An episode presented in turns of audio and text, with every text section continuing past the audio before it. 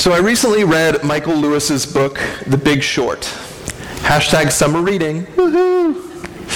It was a fascinating look at the money managers who sniffed out problems in the U.S. housing market that would come to cause our economy to crash and how they used that, what they had seen, they used their insight to make a lot of money.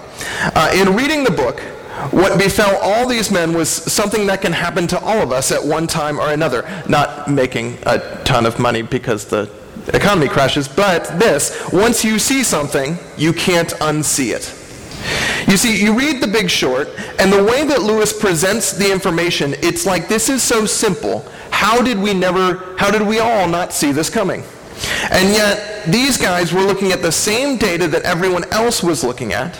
They just happened to see something a little bit differently in the data, something that not everyone else was seeing.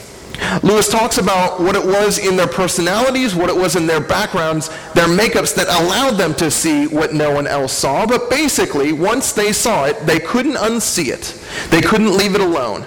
And for two years, they became obsessed with what they had seen, mainly because what they had seen ran so counter to the basic fundamentals of what people thought about the economy.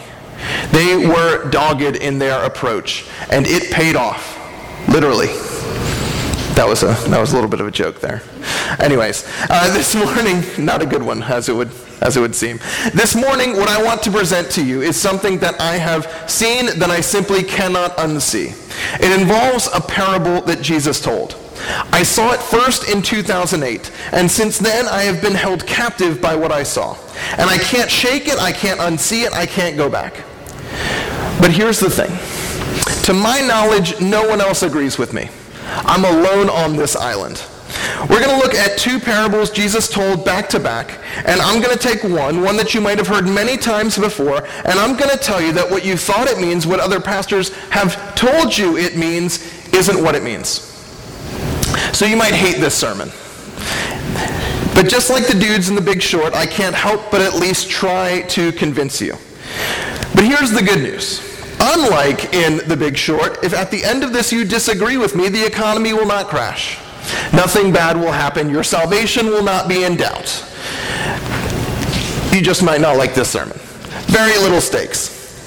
Hopefully, at the very least, you will find this interesting. Having apologized in advance for what I'm about to do, let's go right to the first parable. It's in Matthew 25, starting with verse 14. Again, it will be like a man going on a journey who called his servants and entrusted his wealth to them. To one he gave five bags of gold, to another two bags, and to another one bag, each according to his ability. Then he went on his journey. The man who received five bags of gold went at once and put his money to work and gained five bags more. So also the one with two bags of gold gained two more. But the man who had received one bag went off, dug a hole in the ground, and hid his master's money. After a long time, the master of those servants returned and settled accounts with them. The man who had received five bags of gold brought the other five. Master, he said, you entrusted me with five bags of gold. See, I have gained five more. His master replied, Well done, good and faithful servant. You have been faithful with a few things. I will put you in charge of many things. Come and share in your master's happiness. The man with two bags of gold also came. Master, he said, you entrusted me with two bags of gold. See, I have gained two more. His master replied, Well done, good and faithful servant. You have been faithful with a few things. I will put you in charge of many things. Come and share in your master's happiness. Then the man who had received one bag of gold came. Master, he said, I know that you are a hard man, harvesting where you have not sown, and gathering where you have not scattered seed. So I was afraid and went and hid your gold in the ground. See, here is what belongs to you. His master replied, You wicked, lazy servant. So you knew that I harvest where I have not sown and gather where I have not scattered seed?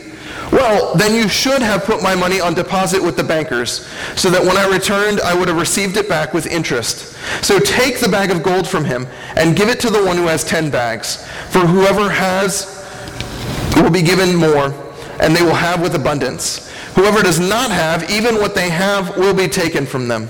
And throw that worthless servant outside into the darkness, where there will be weeping and gnashing of teeth. So if you've heard that, or read this parable before, likely this is what you've taken it to mean. God gives each of us talents. God has invested in each of us. God has given us each unique gifts, unique strengths. God has equipped us. But all of this has an orientation.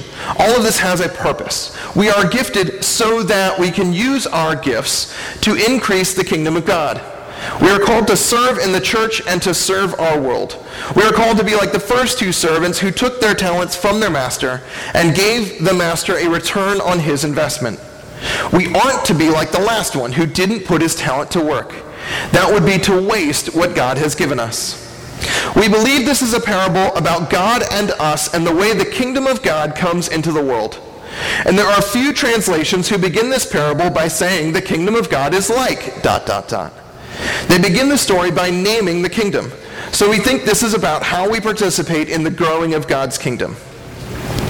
But what if I told you the phrase the kingdom of God or kingdom of heaven is not included in the Greek? And what if I told you I don't think this parable is about God at all? Let's take the first question because uh, it's the easiest to prove. If you look at the Greek, and frankly don't, that's what you pay me for, but if you do, you'd see that the NRSV translates the opening the best when it begins the parable, for it is as if. No mention of the kingdom of God or the kingdom of heaven, it's just not there in the Greek. Only thing that's there is this ambiguous it, which begs the question what is the it?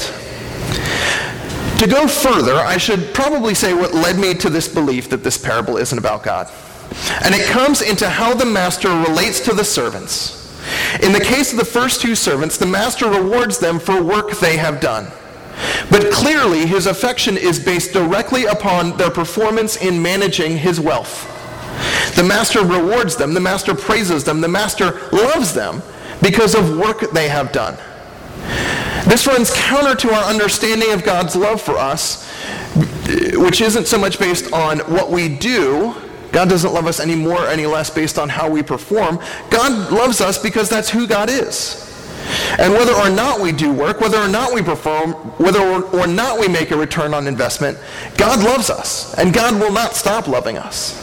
To position God as someone whose love is dependent on our good works runs anathema to the God we meet in Jesus Christ. But the kicker for me was how the master treated the third servant.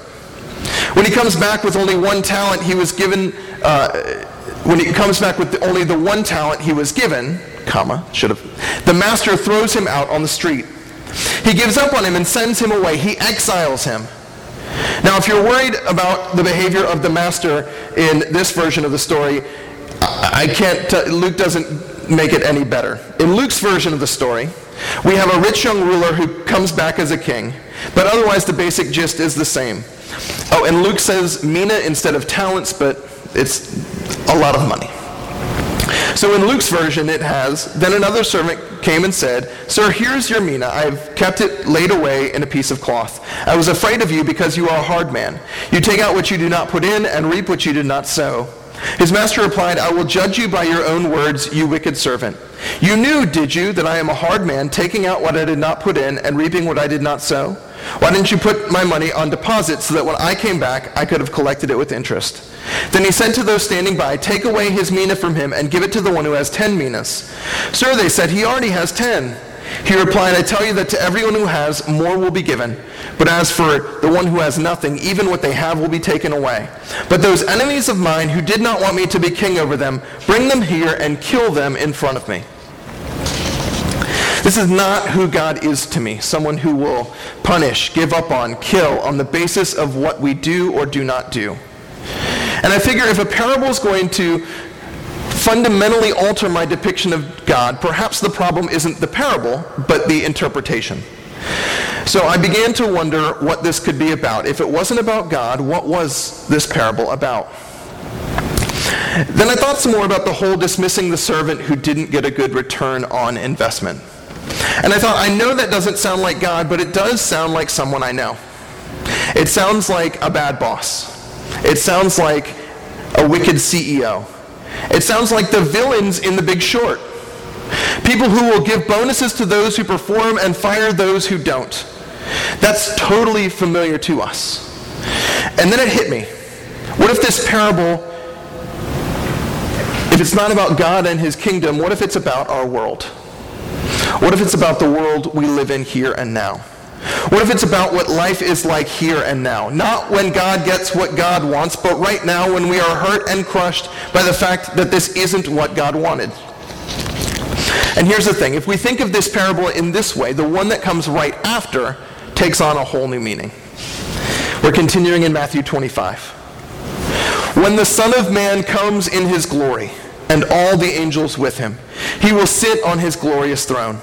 All the nations will be gathered before him, and he will separate the people one from the other, as a shepherd, separ- shepherd separates the sheep from the goats. He will put the sheep on his right and the goats on his left. The king will say to those on his right, Come, you who are blessed by my Father, take your inheritance, the kingdom prepared for you since the creation of the world. For I was hungry, and you gave me something to eat. I was thirsty, and you gave me something to drink. I was a stranger, and you invited me in. I needed clothes, and you clothed me. I was sick, and you looked after me. I was in prison, and you came to visit me. Then the righteous will answer him, Lord, when did we see you hungry and feed you, or thirsty and give you something to drink? When did we see you a stranger and invite you in, or needing clothes and clothe you? When did we see you sick or in prison and go to visit you? The king will reply, Truly I tell you, whatever you did for one of the least of these brothers and sisters of mine, you did for me. Then he will say to those on his left, Depart me, you who are cursed, into the eternal fire prepared for the devil and his angels. For I was hungry, and you gave me nothing to eat. I was thirsty, and you gave me nothing to drink. I was a stranger, and you did not invite me in. I needed clothes, and you did not clothe me. I was sick and in prison, and you did not look after me. They will also answer, Lord, when did we see you hungry or thirsty or a stranger or needing clothes or sick or in prison and did not help you? He will reply, Truly I tell you, whatever you did not do for one of the least of these, you did not do for me. Then they will go away to eternal punishment, but the righteous to eternal life. This is also a pretty well-known parable. I've preached on it a bunch of times in my time here, and I have to tell you, there's always a part of it that's bugged me. The whole part at the end about those that didn't help the least getting thrown into eternal punishment. You see, I'm a good Protestant, grace alone. And I read it and I'm kind of like, Jesus, did you forget about that grace part? Now it's about works? I mean, it hasn't bugged me enough to not preach the parable here. It's just bugged me enough to never mention it and hope that you didn't realize it either. But when I read these two parables together with a certain interpretation, I finally see how it fits in. Traditionally, when we talk about this parable, we talk about how it shows our need to serve, our need to be in ministry to those less fortunate than us. Which is what it's about to be sure. But when I read these two parables together, I get the sense that Jesus isn't simply giving his disciples a call to arms to serve. He isn't simply trying to fire them up for ministry. He's doing a little bit more, maybe a lot more. I think he's describing an entirely different world one that only God in Jesus Christ can see, and one that God is working to make our reality. So stay with me for a few more minutes. You all been really patient with me up till now. I promise this gets good, or moderately okay. The first parable is describing the world the way it is. It's a world where people's values are determined solely in how much money they can make for their master, how much wealth they can accumulate.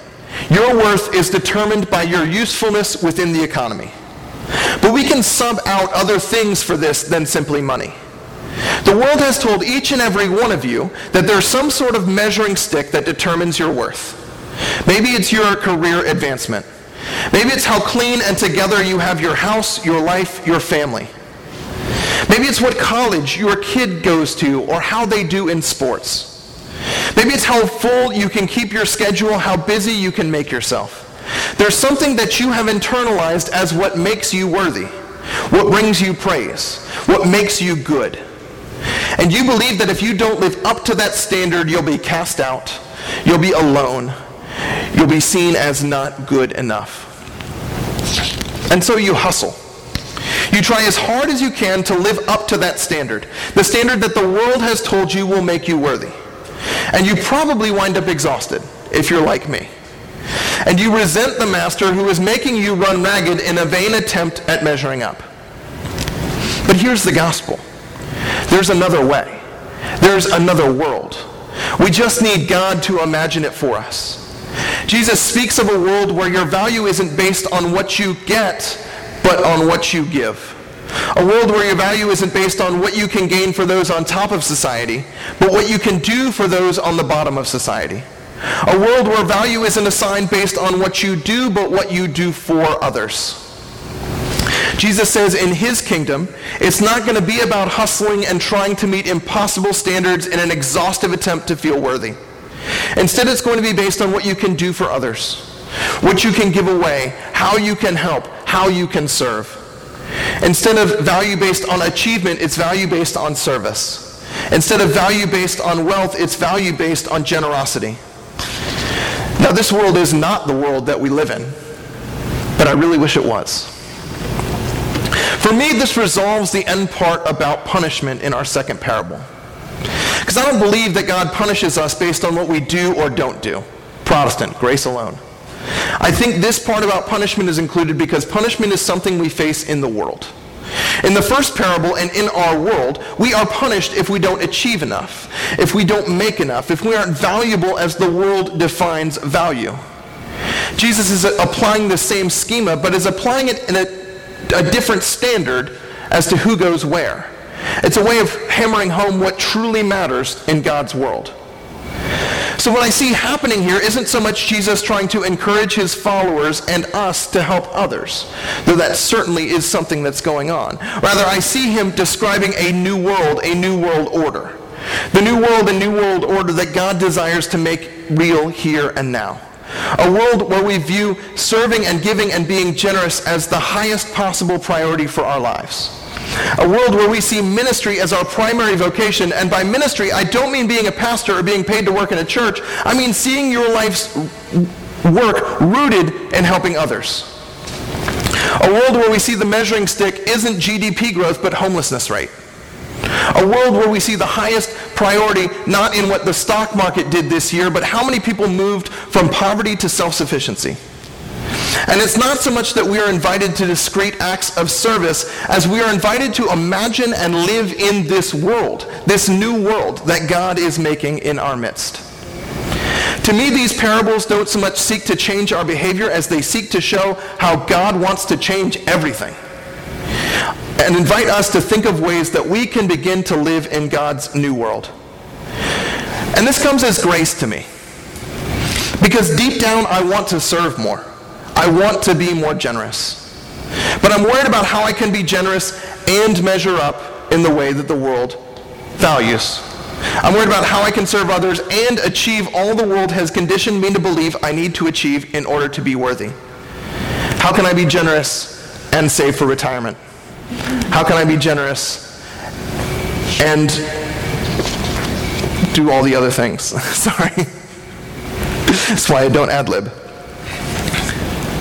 I remember our, our, our tweens are about to go on a mission trip.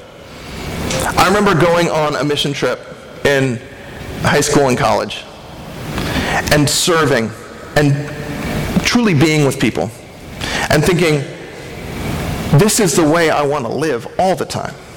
I want to live all the time in serving others, in helping others, in being in community with others. And so when I hear that that's the world that God wants to make, that makes my heart happy. We had VBS a few weeks ago. I want to be teaching children to encounter the stories of Jesus all the time. But we have to choose, right? We have to choose, are we going to do the things that the world declares are valuable, or are we going to do the things that make our hearts happy? In God's world, we won't have to choose. It's good news to hear there's a world where things deep down I desire to do are the things of ultimate importance. If you're like me, then perhaps you can feel that you are freed. You're freed from, or freer. Being totally free would, well, that's a lifetime's work. But you're freer from the things the world has taught you to believe are important. Things you find yourself exhausted trying to live up to. You are freer to do the things you know deep down are worth your time, worth your effort, worth your devotion. God is making a new world in our midst, a new world formed on new values. You're invited to take your place in that world. And more specifically, you're invited to spend a few minutes processing these stories. So we've been doing this over the summer. Uh, it's called our summer extensions. Um, we're going to have over here, there's going to be small group questions for those who want to process it by speaking loud to people. Um, at the back table, there is a uh, poster where you're going to have the opportunity to, to do something with your hands, a little more tactile, but also talking it in community. Uh, at the back table here, there are journals, so if you don't want to have to talk to anybody, um, you are invited to, to process this through journaling. Um, and then right around here, we have some prayer prompts if you want to encounter this story through, uh, these stories through prayer. Uh, so we're 10 minutes, uh, so it does end. Um, but go ahead and get into whatever group matches your personality or where you find yourself this morning.